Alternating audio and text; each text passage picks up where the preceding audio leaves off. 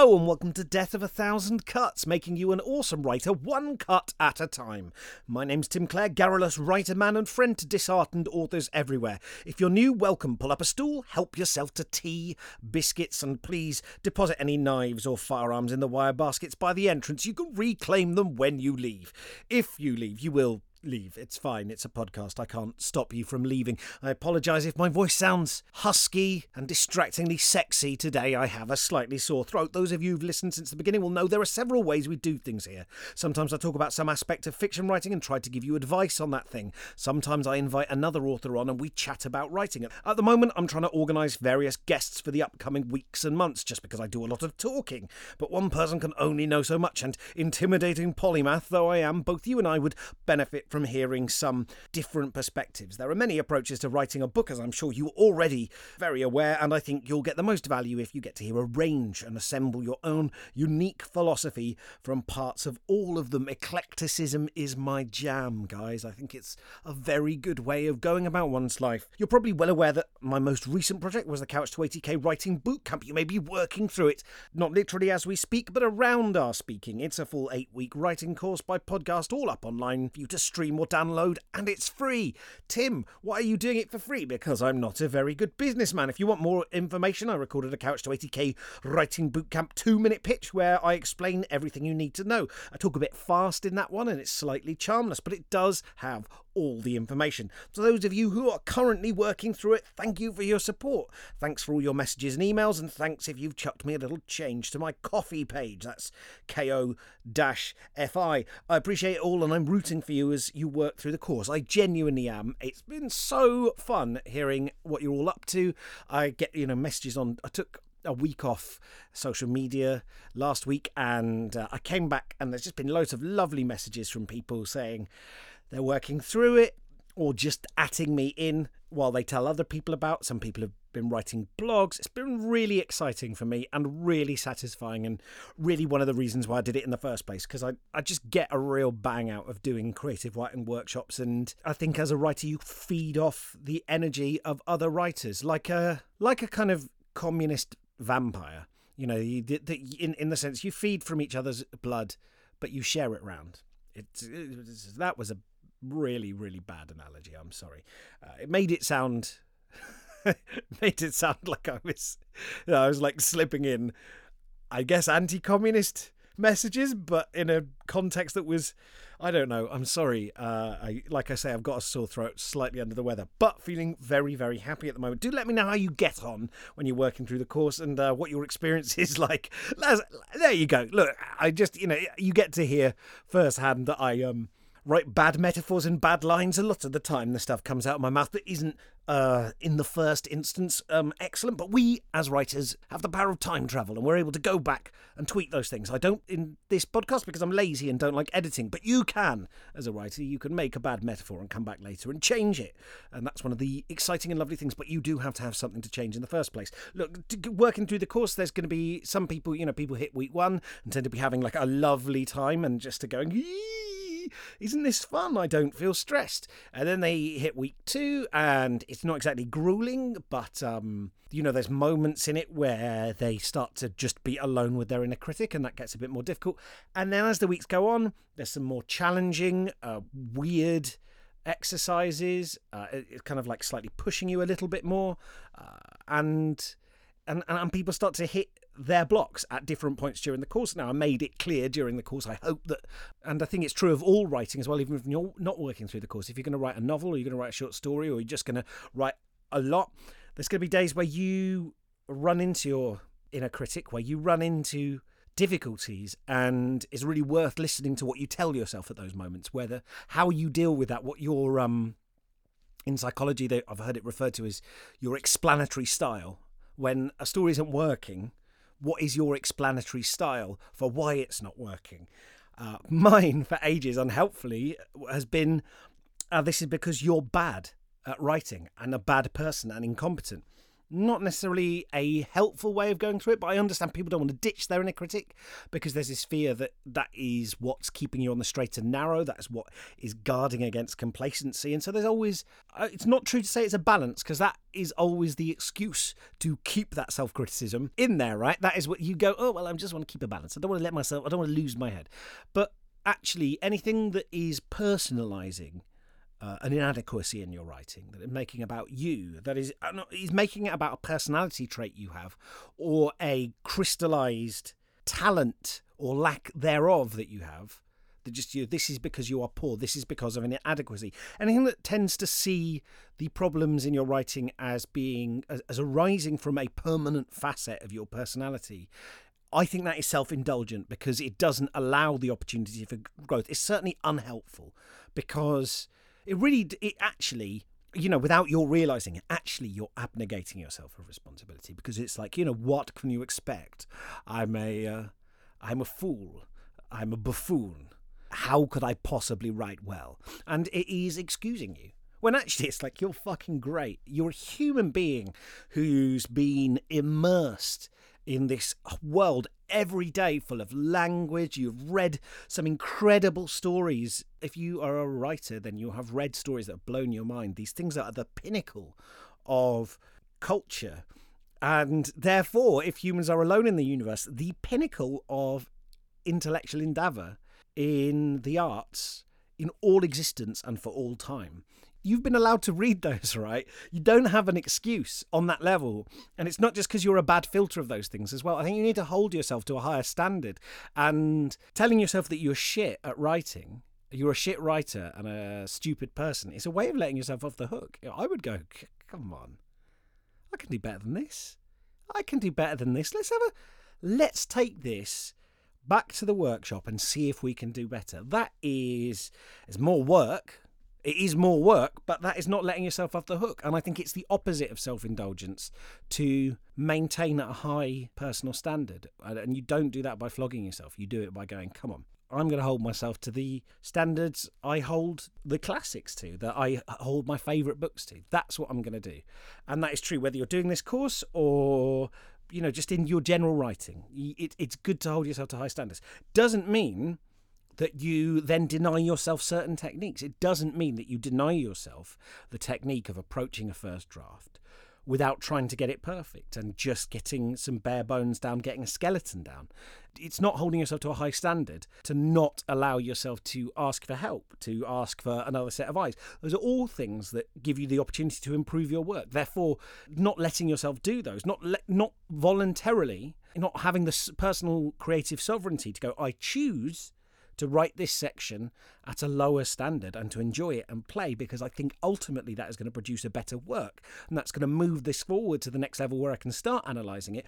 If you're not prepared to do that, uh, that's not you holding yourself to a high standard and it's not, that's just you being a dick to yourself. And the, yeah, the, the inner, it, having an inner critic is fine and you'll never ever get rid of the inner critic. And there's that great fear that if you did, your writing would be rubbish. Well, I think having no ability to be self reflective, no ability to analyse your work, no ability to have taste, um, certainly that's going to massively hinder your uh, ability to write. But all of those criticisms have to be on something that's in the text. And the text is inherently mutable and corrigible and provisional. It is not graven in stone. If you're writing your first drafts in stone. That is a poor writing material for what we're attempting to do. So that's the way you can be the inner critic. You can go, this sentence is shit. This is dog shit. But it's not you. And it's not your writing that is. It's that one thing. And I think by isolating your criticisms and keeping them specific and small and time limited, this is a shit sentence now you're absolutely opening up the possibility of change, and you are the only person who can make that change. Lecture over. What I'm saying is, if you're working through the course, it's a big transformative thing doing all that work, doing eight weeks of work, probably more because you probably won't manage to keep up the six days a week every week. But, you know, two, at least two months of essentially going on a course and taking your writing seriously. And I've made it so it really unmakes and remakes your writing practice from the ground up. That was the only way I could make it so it was suitable for all levels of experience, is to really take you back to your roots and, and, and dig up all the assumptions that you've got and then work through at them again and see what you want to what works for you and what you want to chuck out so you can remake your writing practice, but this time consciously choosing what parts you want to create and keep, rather than the way that we all sort of grow as artists initially, which is just a kind of ad hoc glue gunning together of different abilities and just trying to sort of like trying to like nail an aeroplane together while it's in the air plunging towards the ground hoping we can fly. And it's it's it's, a bananas way to run a practice but like at some stage it's nice to be able to stop. And uh, and it's the, amazing thing is that human beings make that work but it's nice to be able to stop and just have a, an appraise and see what is serving you and what isn't serving you but you're going to have a lot of different feelings and some of those the feelings you have going through the course or writing a novel or whatever you're doing in your own writing life whenever you're cognizant of it and you let yourself feel it and you let yourself be present for it you're going to have some pleasant feelings and some feelings are going to be challenging. And i i as much as i've tried to be positive during the couch to 80k if during your writing you feel, have challenging feelings, you feel self criticism, some bits are frustrating, it doesn't mean that you're failing. And I don't want you to take my kind of like chipper tone going, oh, yay, woo, hey guys, welcome to the Creative Writing Podcast. We all love writing, it's so fulfilling. I don't want you to take, I mean, I'm trying to provide a slight an- antidote to the kind of like jokey gloom that a lot of writers put about going, God, God don't we hate writing? God, we're always trying to skive off writing. Um, no, let's not cultivate that in ourselves. But just because if you're feeling crap sometimes, it doesn't mean that you've gone wrong or that or that Tim is going to be secretly disappointed with you if he found out. I'm, I'm delighted for people when they're having a good time and enjoying it, but I think it, just being a human alive in the world, you will you will you will experience a lot more stress if you start deciding that all the times in your life that you are sad or stressed or unhappy that you've gone wrong and failed somehow. So like writing is going to naturally a healthy, good you know, sustainable writing practice will still bring up challenging moments. It will still bring up moments of confusion and frustration and blanks. They will still happen. Hopefully, not despair, or at least I think if you're feeling despair, that's something you can work on because but all those other things i think they're part of the they can be part of a healthy uh, satisfying practice and that can actually you know like in the same way that going for a run can be tiring uh, there's bits of it that you go oh god i'm really knackering myself out. There's bits where you don't know you can go on but it's it's it's worth it in the end and that's all part of the package and it helps you grow that um, tension. So just you know i hope don't worry if you're feeling that. I just wanted to say that because i realized doing a course where someone's going yay whoa i'm kind of boosting you along you can get like a little bit of a spring back where you feel you're kind of inadequate to the ideal version of what it should be producing. And that isn't it's you've got to make it work for you. And the same if you're working on a novel and you're finding bits difficult or whatever or you've had to take a break or you just have taken a break through sort of being a bit disorganized that's fine get in touch if you want to let me know how you're getting on. It'd be lovely to hear from you. You can uh, get in touch with me via my website, timclarepoet.co.uk. There's a little contact me button on the right. Love to hear from you. And I myself will endeavour to uh, be kind to myself when I write as well and to continue to write and write lots so I can continue to like report back honestly about what it's what it's like to be a writer rather than just guessing. Um, but of course, the bread and butter of Death of a Thousand Cuts is reading your work, is me reading your work and looking for ways to make it better. And uh, that's what we're doing today. We're going back to basics. I'm going to run through a 250 word extract of the beginning of one of your novels, and then I'm going to talk about it and talk about ways that we might make it better. Um, when I say one of your novels, I mean I don't mean you personally. I mean uh, a listener has sent it in. If you haven't sent me in anything, you can be reasonably sure that it's not you. I'm going to stick the text up on my website underneath when I when I post this podcast. I'll stick it up on my website, timclarepoet.co.uk, as I just said. So um, if you want to read along or pause and have a read, um, then you can, because uh, all of this is about you building your own self editing skills. So this isn't just about you listening to me. I know it's fun to listen to me uh, talk about it and it can be sort of vaguely helpful. But if you want to get the most out of this, and I don't object to your just listening while you um, do something else, if you want to get the most out of the podcast, I suggest you read the extract, have a think about what you think about it and then compare notes with me. You don't have to actually write stuff down, but just have a read through it and see if you can identify what you think is working for you and what isn't. So, um, today's submission it doesn't have a title, and it's the first 250 words of a novel by Sam. Thank you, Sam. Noor looked out over the sea of grass, breathing hard, hands slippery with sweat. The yellow blades rippled in the wind, so that the plains were like the flanks of some great beast inhaling. Half a league away, the village stood on a hill, a handful of fifty antelope hide huts, quickly put together, not built to last. A ribbon of smoke curled up from them, and as she got closer, the ash tang of burning wood filled the air. She drew Yanenga, the sword's steel bright, that the village was still here was a bad sign. The inhabitants should have unpacked and moved on a day ago, fleeing the wall of shift that had swept over this part of the steppe. The warping, breaking force sucked at her face as she approached, causing something inside her to shudder. Not strong enough to harm her. Above, the shattered geometry of the sun fragments was setting, casting the grass in a bloodlight. She felt the answering glow of sunlight within her, certain and strong smiled despite herself. A piece of that same sun had fallen in the village, an opportunity for power for those bold enough to claim it. Whatever was in the village now would be dangerous. A challenge, finally, after so long wandering. Under her arm, the weight of her helm dragged her left side down.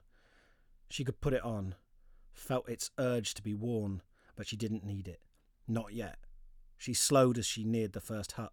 A man sat in a bamboo chair outside, head sunk downwards, skin so weathered it was like the rough grass. She thought he was dead, but he stirred when she approached. Her sword flared in her hand, ready. And here are my thoughts. Noor looked out over the sea of grass, breathing hard, hands slippery with sweat. As a first line, this could be considerably worse, Sam. You've given us a named character, a clear visual environment, you've established a narrative present. This is action that is taking place now as we watch, and there's some implied tension with the breathing hard and sweaty hands. All good stuff, and if you think I'm winding up some sarcastic counterpunch, you're wrong. Uh, how dare you? This sentence has many robust features, often missing in a lot of the work I see. So well done. Would I change anything? Eh, of course. Looked out over is weaker than a crash helmet made of dog biscuits. Normally we'd say looked out over about a, a, window with a view. The balcony looked out over crisply manicured rose gardens and the charred remnants of the tennis courts, something like that. It implies elevation as well as interiority. Um, what's Noor looking out of or from? I'd switch it to gazed. I, I just think it's an unhelpful ambiguity. It's not completely wrong, but it just threw me slightly. Sea of grass? Uh, Noor looked out over the sea of grass, is a cliche. Having written scenes involving cornfields, I know how difficult it is not to describe any expanse of swaying, pointy vegetation as a sea or an ocean. And they're such cliches, we don't even register that they're metaphors. The language has been rogered to death. Now, I'm not saying that the phrase a sea of grass is necessarily always and forever verboten. It's not jarringly awful, just dead. We use dead or deadish language all the time in novels. Sometimes the quickest way between two points is a straight line. Um, I mean, it's always the quickest way between two points, unless I suppose you can teleport. You know, maybe the bit isn't important uh, and you just opt for the simple, direct cliche. That's not a capital offence. Sometimes it's genuinely the least worst option. Certainly when you're writing a first draft, it's often better to keep your forward momentum and flag up lazy or slack lines for revision later on. If you can't think of anything super, super original, that's fine fine. Just put down the cliche, uh, highlight it, and then move on and come back to it later. You don't want to ha- lose half an afternoon uh, figuring out a really cool dialogue beat. Steve picked his nose with the end of the gun and spat or whatever. Don't steal that, that's mine. Um, but you don't want to spend an afternoon coming up with that really cool dialogue beat and then end up cutting the whole scene and you don't you don't end up using it. You know, you can fix all of this stuff in post. But the issue here is this is your first line. First line is like a penis. It doesn't have to be fancy, but a little grooming goes a long way, especially if you're showing it to strangers for money. It can be long or short, subtly curved or pungent and absurd, but it cannot, cannot be dull. And of course, there's such a thing as too long. Breathing hard, hands slippery with sweat feels to me like you're saying the same thing twice. I mean, not literally the same thing, but they perform the same function. Just one of those beats, the panting, the sweaty palms, tells us Noor has either exerted herself or is afraid. Choose one, cut the other. The, the line will have much more punch if you pick your best detail rather than stacking two that convey broadly the same implicit information The yellow blades rippled in the wind so that the plains were like the flanks of some great beast inhaling. The yellow blades rippled is confusing. I briefly thought you were referring to swords. Of course, reading on that ambiguity is easily dismissed, but the beginning of a novel is a place where so much is just swimming in a black void and we're grabbing onto every noun we can, and one or two missteps like this can fatally weaken the reader's trust in you before you're underway. Also, describing them as blades encourages us to picture the individual stalks of grass, but then in the next clause, you're trying to conjure this grand vista of play stretching in all directions, which is a sort of broad collective thing. I think you need to pick one or the other. I think the, the, the kind of rapid zoom out doesn't help. I like the simile the flanks of some great beast is visual and it sets the tone, but I think it comes too late to save the sentence. Only 25 words in, and you've already described the same thing variously as grass, yellow blades, and the plains. Don't spunk half a thesaurus over your narrative for fear that you'll use the same word twice. That's a really, really bad impulse. And if you find that without synonyms, you've written a paragraph where the same word appears again and again and again, brilliant. You are very probably waffling, something that synonymitis only serves to obscure. So cut the synonyms, cut the additional uses of the word, and then get to the point quicker, maybe. And those repeated nouns will magically vanish. Um, may I humbly suggest, Sam, that you truncate what you've got here? So instead, you'd open with something like Noor gazed across the plains, her hands slippery with sweat. Grass rippled in the wind, like the flanks of some great beast inhaling. That's cleaner, easier to see without all the fluff. You'll notice that we've also lost that awkward so that the formulation. Anyway, you can scrape away some clumsy grammatical gristle, do so. Half a league away, the village stood on a hill, a handful of fifty antelope hide huts quickly put together, not built to last. A handful of fifty antelope hide huts. Damn, those are some big ass hands. This sentence perfectly encapsulates why syntax is so important, especially in your opening scene. The primacy recency effect. Write it down, remember it. The primacy recency effect. The first and last part of an utterance is what a listener retains. Therefore, if you want your prose to be impactful, the opening of a sentence and the ending of a sentence should contain the most important information the primacy recency effect. The most important noun in this rat's nest of clauses is village. Half a league away, the village stood on a hill, a handful of 50 antelope hide huts, quickly put together, not built to last. Nora's heading for the village. That's what she's interested in because we discover if we read on what sounds like this weird wave of evil or chaotic energy has swept over the land. So you could cut all this and write half a league away stood the village. The term league is a helpful genre signpost. I think that's quite nice, actually. Um, but I think your very next sentence has to give us some sense of why we should give a shit. Why does it matter? Like, I like the line in the second paragraph that the village was still here was a bad sign. Okay, great, something's wrong. And that's an interesting reversal. I don't know why that thing is wrong. Normally, we'd expect growing dread if the village had vanished, but presumably these people are semi nomadic, I guessed, and Noor was hoping that they'd sensed the danger and, and bailed. That's a cool tension. What's happened? So I, I, I like because it's, it's an original problem for Noor to face. I mean, I'd go so far to say that that could even be your first or second line. The village was still there. That was a bad sign. Noor gazed across the plains, her hands slippery with sweat. Grass rippled in the wind like the flanks of some great beast inhaling. That's exciting, right? Very simple word choices, but it's arresting. It wrongfoots the reader without making them think that you've lost control as the author. Actually, now I've said all that, I'm forcibly reminded of the opening to Octavia Butler's Wild Seed, Doro discovered the woman by accident when he went to see what was left of one of his seed villages. The village was a comfortable mud walled place surrounded by grasslands and scattered trees, but Doro realised even before he reached it that its people were gone. Butler is amazingly no nonsense in this opening scene. She, I know I've talked about it before, but it is really good. I, she hits you with a bunch of lore, very matter of factly, but delivered through the concerns of this one particular viewpoint character. So although she's being very straightforward with us and not holding anything back at all, we don't yet have the context to understand what we're seeing. But she s- explains what is there very simply. She's not being coy. The whole novel is really confident with its world building. I think in part because it was written as a prequel, so the world and the characters and the lore and what eventually happens to them was already in place. So it it just hits the ground running, and Doro does stuff that makes you think you've misread, and you follow it, going, "What? What? What did he just do?" And you chase it, desperate to know what's going on and what's going to ha- happen next. And the story is in motion. This isn't an explanation of backstory. The uh, chase is afoot, and things are happening and continue to happen, and problems face the characters right from the beginning quickly put together, not built to last. So you're saying the same thing twice. Pick one. In fact, pick neither. They're antelope hide huts. You've already told us that. Unless you're worried the reader's going to think that they're made of the special antelope hide that endures for centuries when used as an external wall. A ribbon of smoke curled up from them, and as she got closer, the ash tang of burning wood filled the air. I was unclear what's supposed to be going on here. What does Noor think she's seeing and smelling? A single cook fire? Smoke from a chimney? Is is the village on fire? I, I'm not being sarcastic. I genuinely don't know how she interprets this. Even changing burning wood to firewood would go a little way towards clarifying. The inhabitants should have unpacked and moved on a day ago. I'm confused. Unpacked, isn't that what you do when you get somewhere, not when you leave?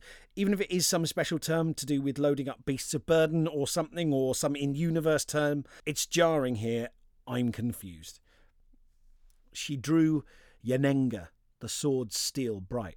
So my first problem with this is that I kept picturing the dragonfly Pokemon Yanmega, which look Sam, if at this point it became clear you were writing a pulp fantasy sword and sorcery, but in a blighted world where Pokemon trainers were humanity's last hope, I'd be 100% behind you, believe you me. I'd be scrambling up onto my roof to bellow your genius at the unlettered Philistines too blinkered to recognise it, but you're not.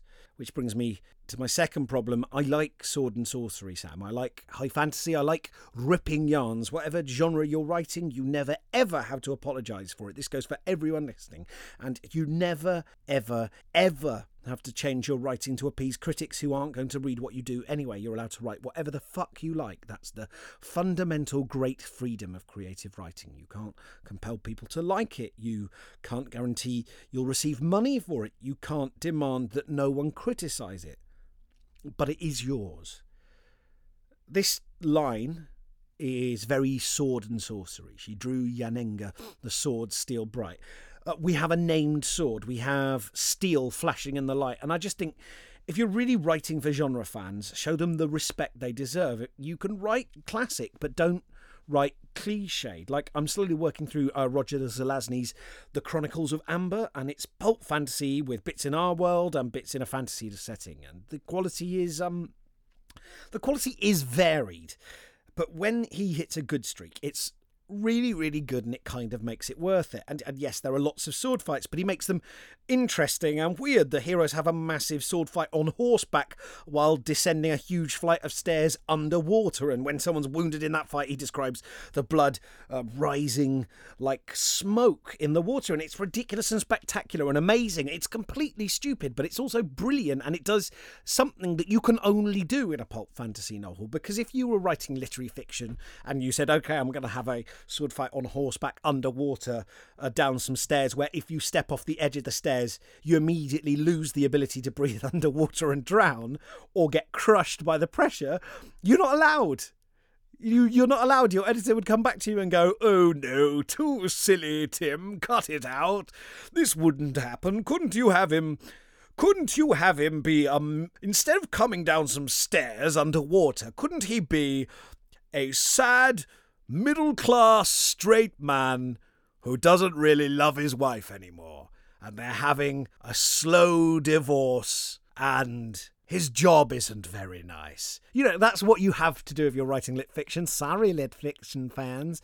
Um, but no, no, no. Of course, like of course, like pulp fantasy has its flaws, and if you're going to set up straw man, straw men of genres, you can slag off any genre. But you might as well lean into the stuff it does well, right?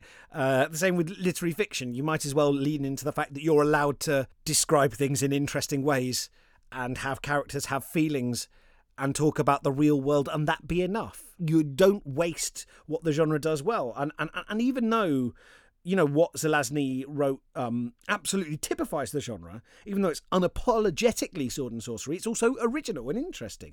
There's nothing original about a sword steel flashing as the hero draws it. Nothing to make us go ooh or draw us in. If the sword spoke or pulsed like a living thing, or heated up in anticipation of battle if it were broken, or sweating blood, or made of smoked glass.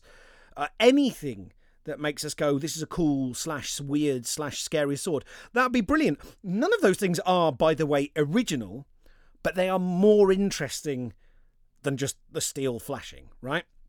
Now, you, I don't know what level of magic you've got in this story, and I don't know what plans you've got for the sword. But at the moment, the way it appears is is kind of boring. I mean, you don't even tell us what kind of sword it is. Is it a saber, a broadsword, a katana, a, a scimitar, something more interesting and cool? You know, you don't have to spend ages describing it, but the few words where you introduce it should be good ones. I'm going to go ahead and suggest maybe don't even make it a sword. It doesn't have to have silly powers, but a sword is such a is, is such a tiny sort of subset of all the different weapons that um, have been available through history. And I, I think swords are kind of done, and it would be nice to have something else. Whatever, but you have to make it more interesting than it just going shing and having a name.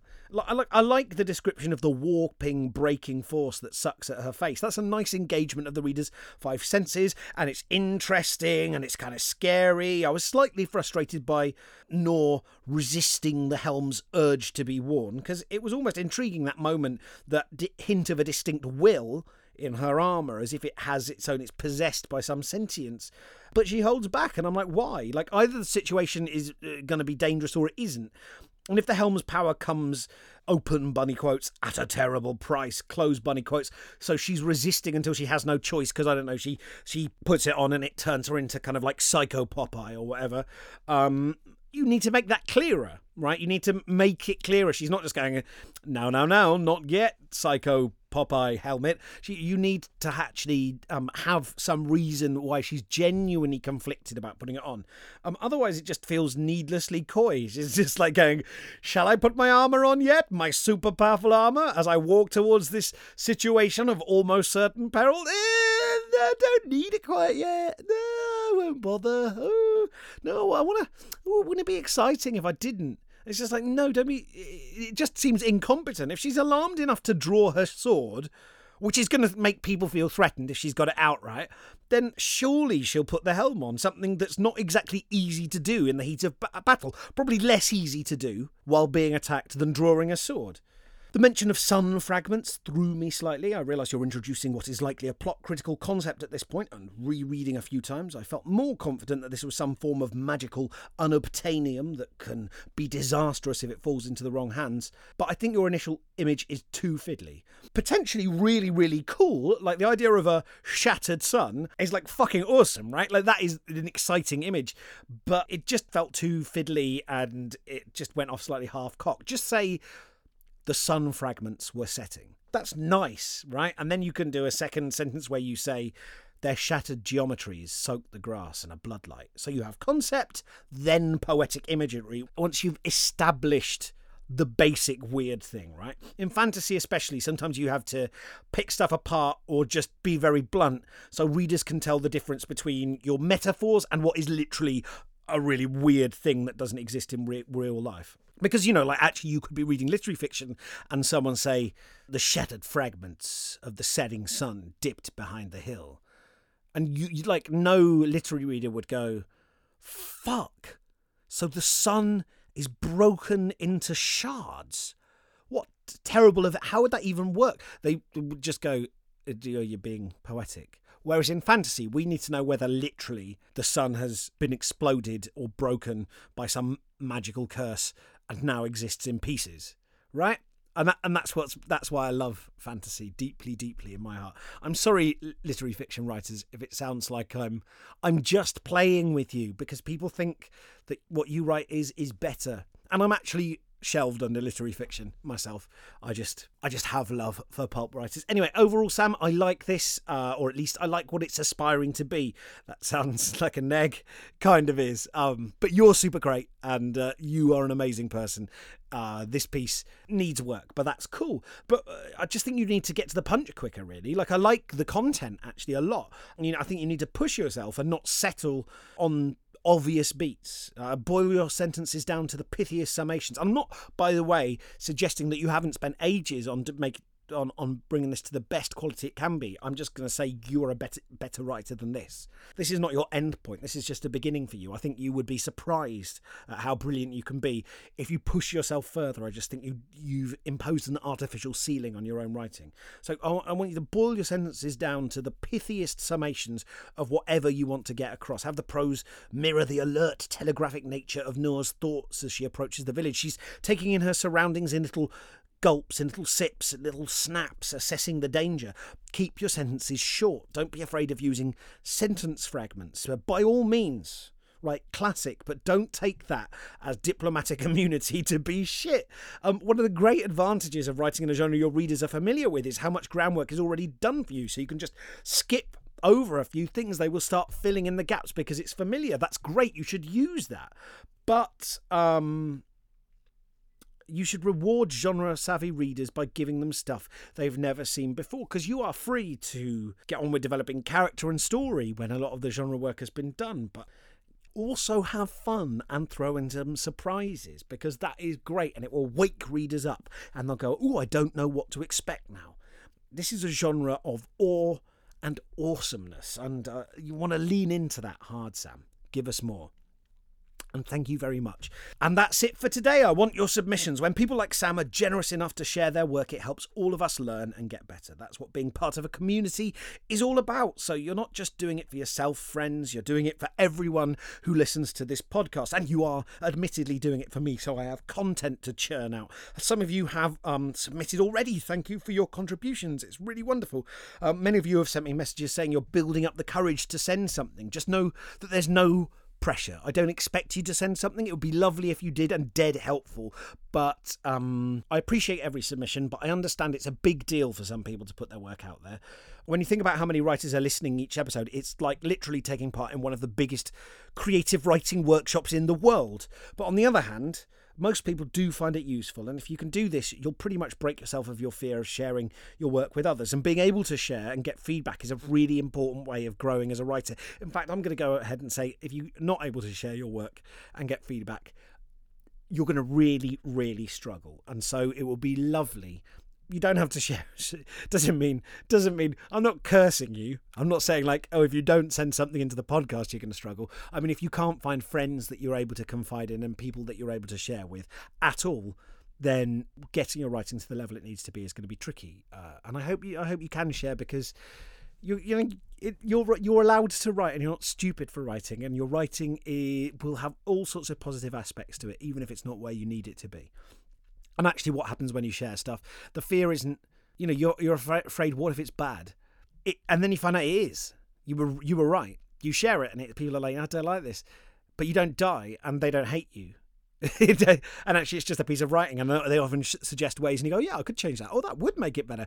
And then you're like, "Oh, this is just tweakable and malleable, and it has all those qualities, those temporary qualities that actually make it quite exciting." And then you just don't feel so precious.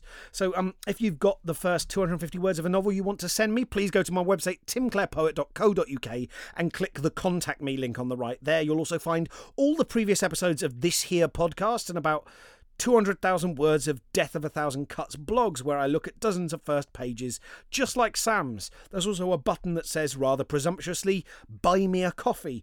If you enjoy the show, if you get value out of it, and you want to support what I do, you can click on that little tab. You can drop me a little something to keep the lights on here at Clare Towers. It's really easy, to do.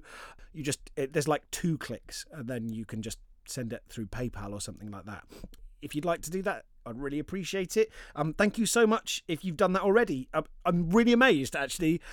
Loads of people have sent me little donations or kind of little kickbacks or little thank yous. Thanks, guys. It means an awful, awful, awful lot. I genuinely thought I would get nothing.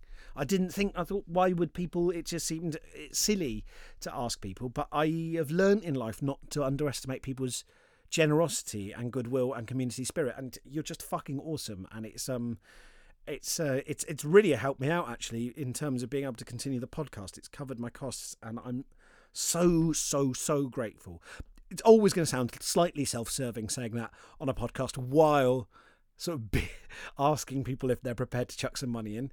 And it probably is slightly self serving, but that doesn't mean that my gratitude isn't completely and 100% real. Thank you so, so, so bloody much.